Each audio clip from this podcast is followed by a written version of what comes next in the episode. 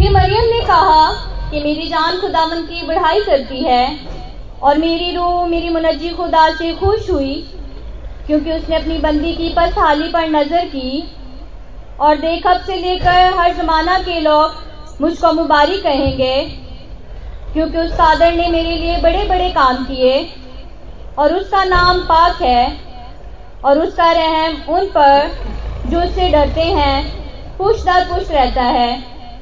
उसने अपने बाजू से ज़ोर दिखाया और जो अपना ताई बड़ा समझते थे, उनको परा गंदा किया।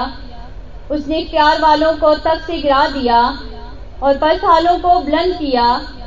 उसने भूखों को अच्छी चीज़ों से सेर कर दिया और दौलतमंदों को खाली हाथ लौटा दिया।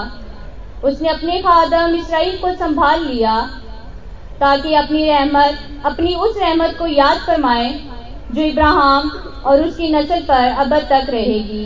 जैसा उसने हमारे बाप दादा से कहा था, खुदा के पाकलम का पड़ा और सुना जाना हम सबके लिए बाइस से बरकत हो।